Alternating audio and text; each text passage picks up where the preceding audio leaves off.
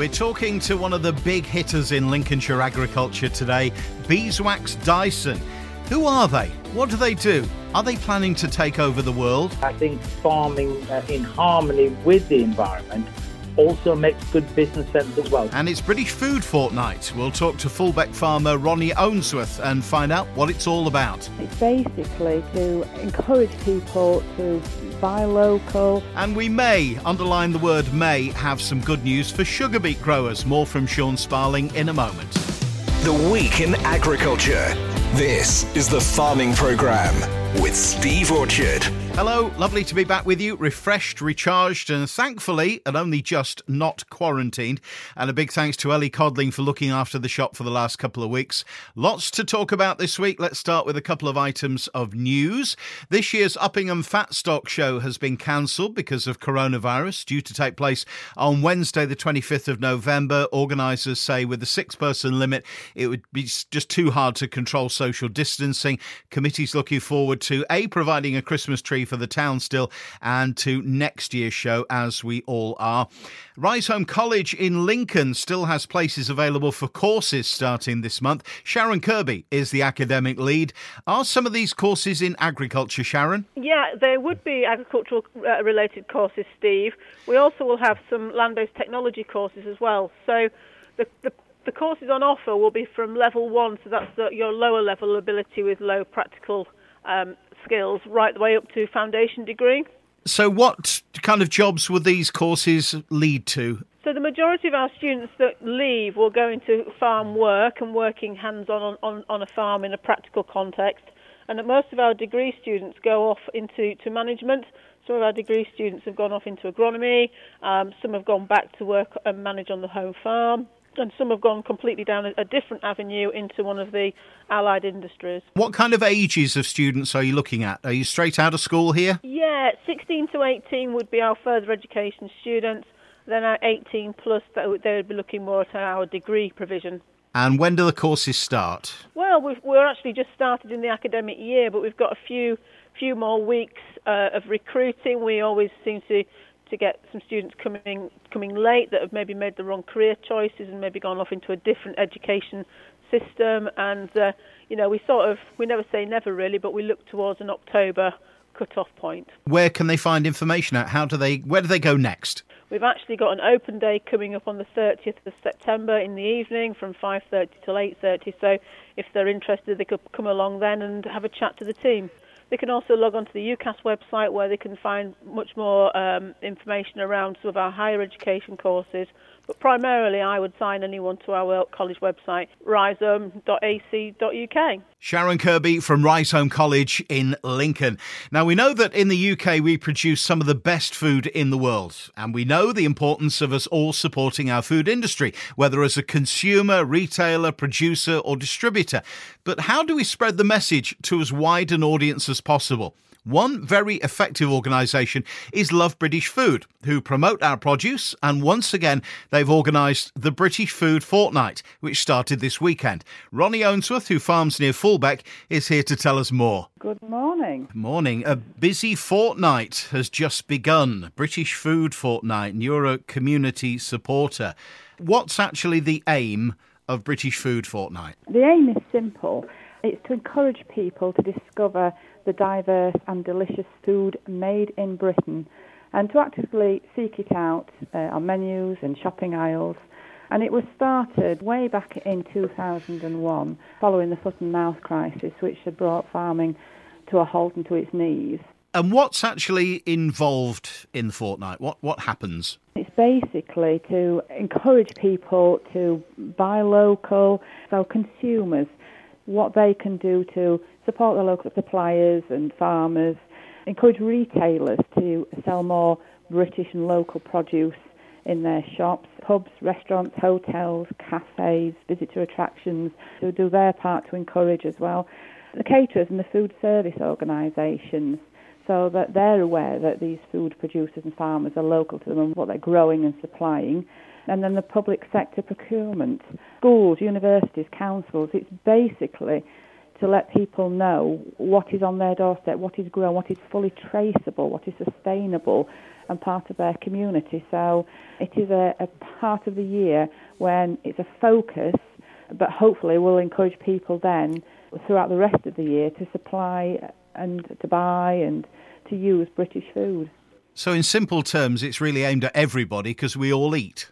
It is, it is. It's not just for the people that are in the food industry.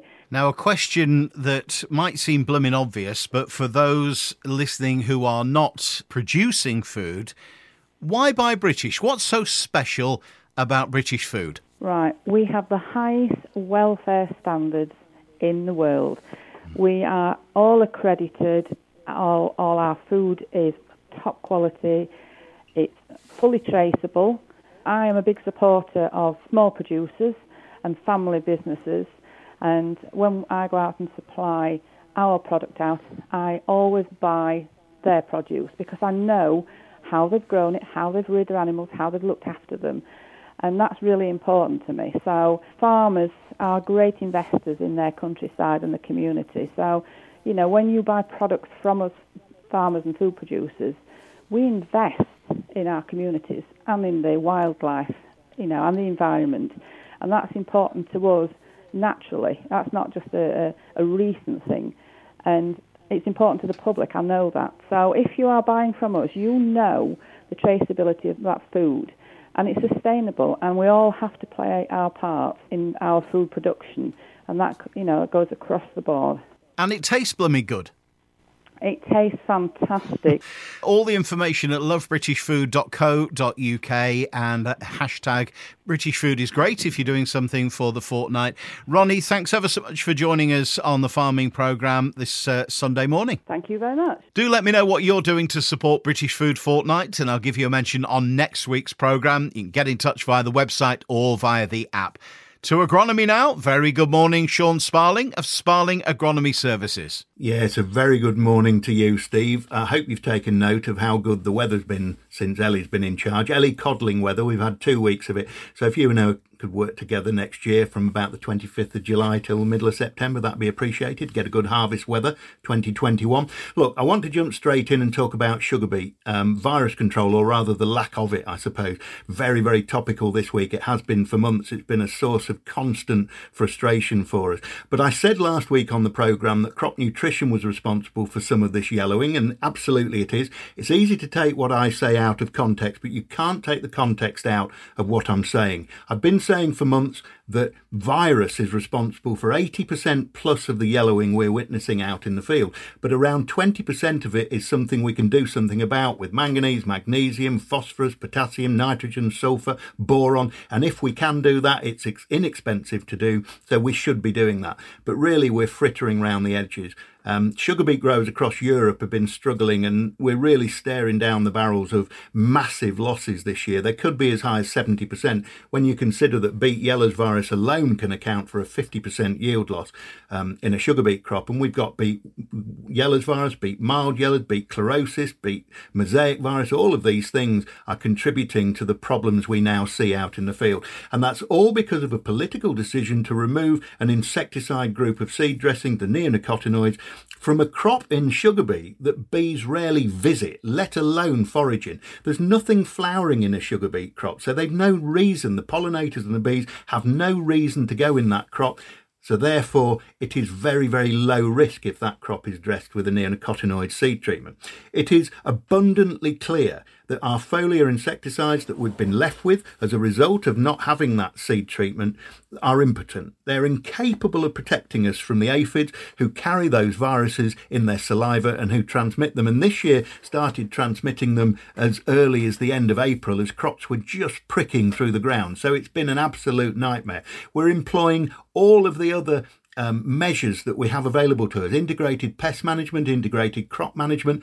We go when thresholds are reached, and thresholds for Myzus persicae aphids were reached at the end of April on cotyledon crops in some cases. So now, finally, George Eustice is listening to those of us who've been telling him just how desperate this situation is with British sugar out there in the field. In sugar beet across the east and the north of the UK in particular, but also across Europe. And it's devastating and that word devastating might prove to be a very small word in comparison to what the damage truly is when the harvesters start rolling over the next few weeks. So, over the last few months, France have been seeking emergency approval for next season, along with 10 other countries, including Poland, Belgium, and Spain, France being the biggest sugar producer in Europe. And in order to safeguard the sugar industry here in the UK, so have we and NFU Sugar and myself and a lot of other people have been very, very vocal. Many of us in the industry similarly so. So fingers crossed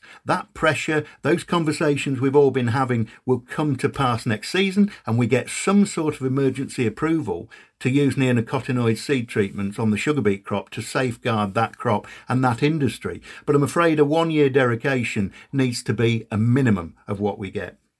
Because until we get CRISPR technology to give us a fast track to varieties which are at least tolerant or at best resistant to beet yellows virus, beet mild yellows virus, beet chlorosis virus, beet mosaic viruses, or even try to speed up that maturity resistance gene that kicks in in a sugar beet crop when it gets to 12 leaves. Until we get to that point, we need the help from those insecticides. And heartbreaking to see the sugar beet crop looking so dreadful out in the field. And it's soul destroying to know that sugar beet's future is in the hands of people who are detached. They're ignorant of the impact that the loss of the UK beet industry would have on jobs, on farming, on domestic food security. And it really is that serious and that significant because we can't afford to grow a crop and then make a massive loss like we could potentially be making this year. We need to watch this space, but keep our fingers crossed that they are listening and we will get some um, peace out of this. Um, oilseed rape, then moving on to that, cabbage stem flea beetle levels increasing over the last seven days, but still way, way down on those levels that we saw last year. Remember, it's direct feeding at the moment. As long as the plant is outgrowing the damage, then you're okay. Don't just keep routinely applying insecticides. That's the wrong way of doing it. Monitor the situation with sticky traps, water traps, etc.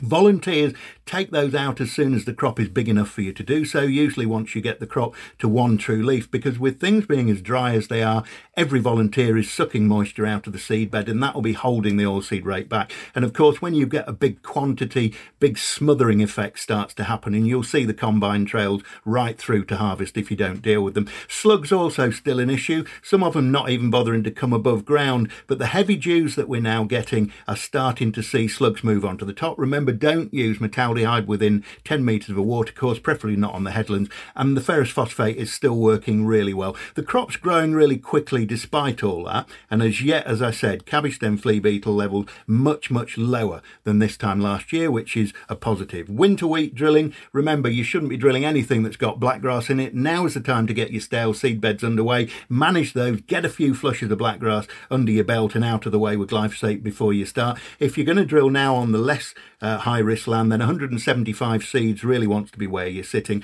But BYDV is still a massive threat. Um, get it in too early, it's at risk from several generations of aphids, and I can find bird cherry oak, grain aphid, rose grain aphid out there. You don't really have to look very hard there on every volunteer and on most of the grasses I'm looking at. So let's see um, what happens over the course of the next seven days, Steve, now that we've got Steve Orchard weather back in play. Thanks, Sean. If you'd like to speak to Sean, his website for contact is sasagronomy.co.uk.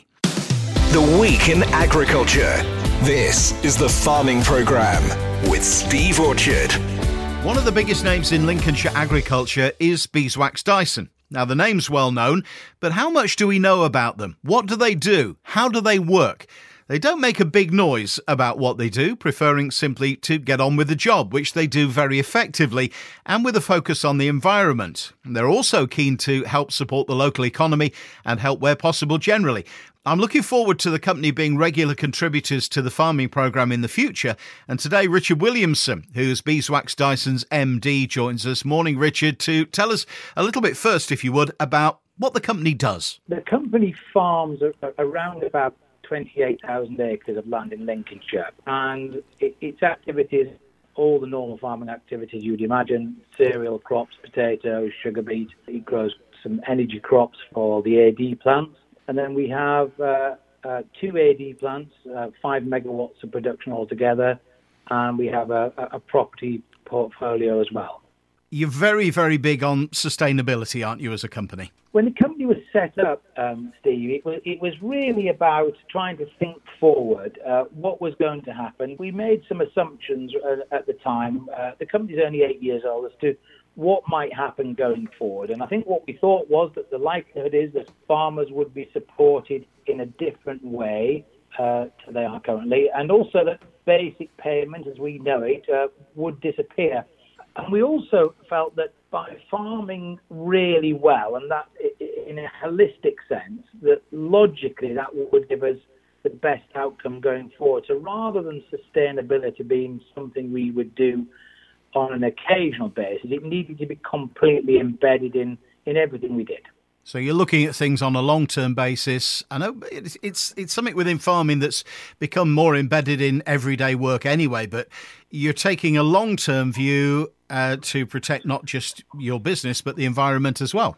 I think that's exactly right, and I think that some people might view the two as being as competing. I, I don't see that. I mean, that some people may think that if you are farming in a, in a certain way, and let's call it more environmentally sustainable or whatever badge anybody wants to put in, that means that there is some kind of commercial compromise. And it, initially, there, there may well be, but going forward, I don't see that. I think that there's, there's systems which we're all excited about, and everybody's developing, and lots of other people in Lincolnshire are clearly looking at as well, where I think farming uh, in harmony with the environment also makes good business sense as well. And I think that that's where I'm heading with it. And I'm guessing with the connection with James Dyson that technology has a part to play. I think I think it definitely does, and I think again with basic payment disappearing. I mean, up until now, I, uh, the basic payment system, system and any of the systems that preceded it were really stifling innovation in farming. And, you know, people were starting off with the same level of basic payment. In that sense, the payback on technology wasn't always that great. And in that sense, uh, it stifled innovation and it made us all get slightly hooked on cheap labour. Going forward, I think there will be a, a greater payback for investment in technology, something we're really excited about. Has the shortage of labour this summer been a problem for you guys? Not so critical for us, uh, Steve, in that you know we, we haven't got a heavy exposure to um, uh, to vegetables, for instance. But going forward with our new new glass house, uh, we will likely have a, a, a requirement for uh, labourers there, and you know we will look for some innovative solutions there where we, you know, there will be clearly some hand picking of strawberries, but going forward, we're excited about robotic picking of strawberries. Just how big is that unit going to be at Carrington? Um, it, it's um, 15 acres of glass, and it's going to be uh, producing about 700 tons of strawberries a year using LED lights. And the power is coming from the AD plant, and the uh, heat. So the electricity and the heat is coming from the from the AD plant.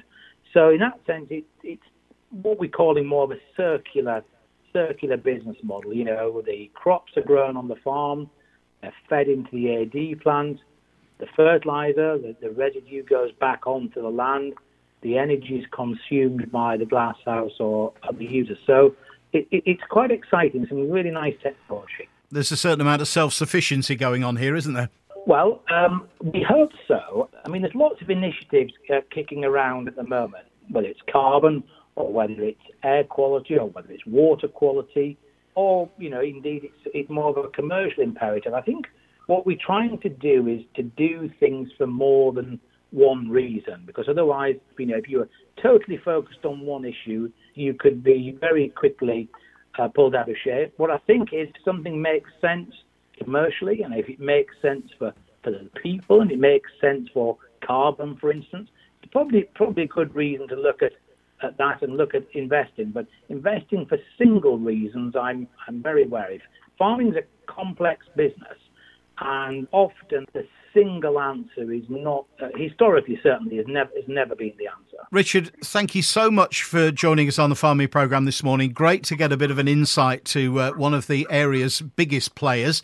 and I'm looking forward to working together with some regular contributions from you in the uh, the coming months. We're very happy to help, and I'm I'm, I'm a big fan of the show. I, I listen to it uh, via the podcast, normally very early on a Monday morning, and uh, you know if we can if we can contribute, we can help and be be part of the discussion. Lincolnshire's had a had a really tough time farming wise. I mean, it, I'm, I'm sure none of your listeners underestimate that, and uh, the resilience of the of the farming people in Lincolnshire has been at an epic level. And let, us just hope for some slightly better weather and we get an easier run this autumn. Thanks a lot, Richard. Thank you very much. Cheerio. Let's look at the markets now with Kit Dickinson from Open Field. Morning, Kit. Good morning, Steve. US maize traded higher this week by 1.5% as early signs in yields are not quite matching the USDA numbers. Thursday saw a tender for yet more milling wheat 235,000 tonnes come to Russia and Poland as they look to build their stocks. This is the first Polish wheat to head to Egypt since 2015.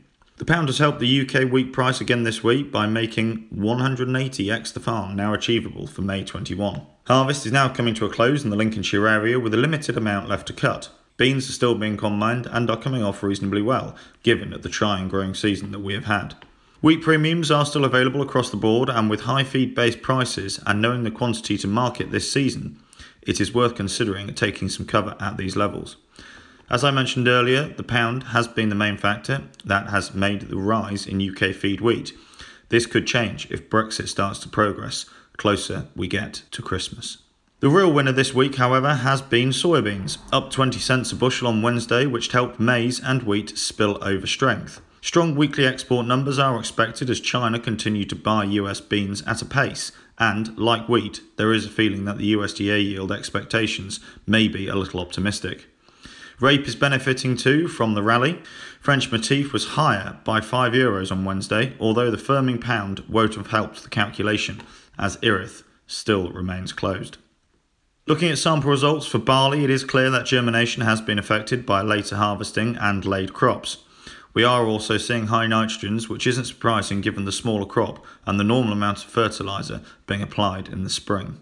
Where barley has made the grade, premiums are available for a max 185 and a max 165. The feed barley price has got a small carry from now through to the end of June. The question is, is how much barley will be exported pre-Christmas and will this feed-based price move? Looking at prices this week for feed wheat September 174 to 176 November 176 to 178, February 178 to 180, and limited carry going forward to May at 180 to 182. Milling wheat premiums are currently 20 to 22 pounds. Oilseed rape September 336 to 338 with a good rise through to November at 347 to 349. February 350 to 352, and again a limited carry forward to May at 350 to 352. Feed barley for September is 126 to 128, November 129 to 131, February 131 to 133, and May 132 to 134. Malting premiums for a 185 nitrogen are £10 and for a 165 nitrogen are £20. Thank you very much. Thanks, Kit. That's Kit Dickinson from Open Field. The Farming Programme. Five day forecast. So, Ellie brought us some fine weather over the last couple of weeks. Let's see what I can do this week. The pressure's dropping through the week to be quite low by Thursday, Friday. Mostly dry and cooler with more cloud cover after today. It's a dry, sunny Sunday in Lincolnshire with a light easterly breeze and highs of 20 Celsius this afternoon. Monday sees the wind move round to the southwest, light with speeds in single figures, dry tomorrow with temperatures just getting into the 20s. Tuesday may see a shower or two during the day, but nothing heavy. It will be cloudy all day though, with a light westerly breeze and starting a cooler period with highs of 16 Celsius. During the day, Wednesday looks dry, but some heavy rains likely overnight. Just a light southwesterly and highs of 14 Celsius, and overnight lows starting to drop into single figures. Thursday and Friday see a drop in pressure, the winds picking up mostly from the south and west, mostly dry, but some rain possible on Friday and temperatures in the low teens. Now, just a reminder that today is Leaf Open Farm Sunday, online this year, as have been so many such events. So you can find out more and take a look ahead to next year's, hopefully not virtual Open Farm Sunday at farmsunday.org. Next week, we'll talk tech, hare coursing, and focus on one Lincolnshire farmer's efforts to do their bit for net zero. The podcast is now available on the website and the app. Apologies if you've not been able to get the podcast on other platforms recently. We've had the gremlins in, they've now been dealt with, and we're back available on iTunes and elsewhere. Until next Sunday, then, stay safe, stay positive, and have a good farming week.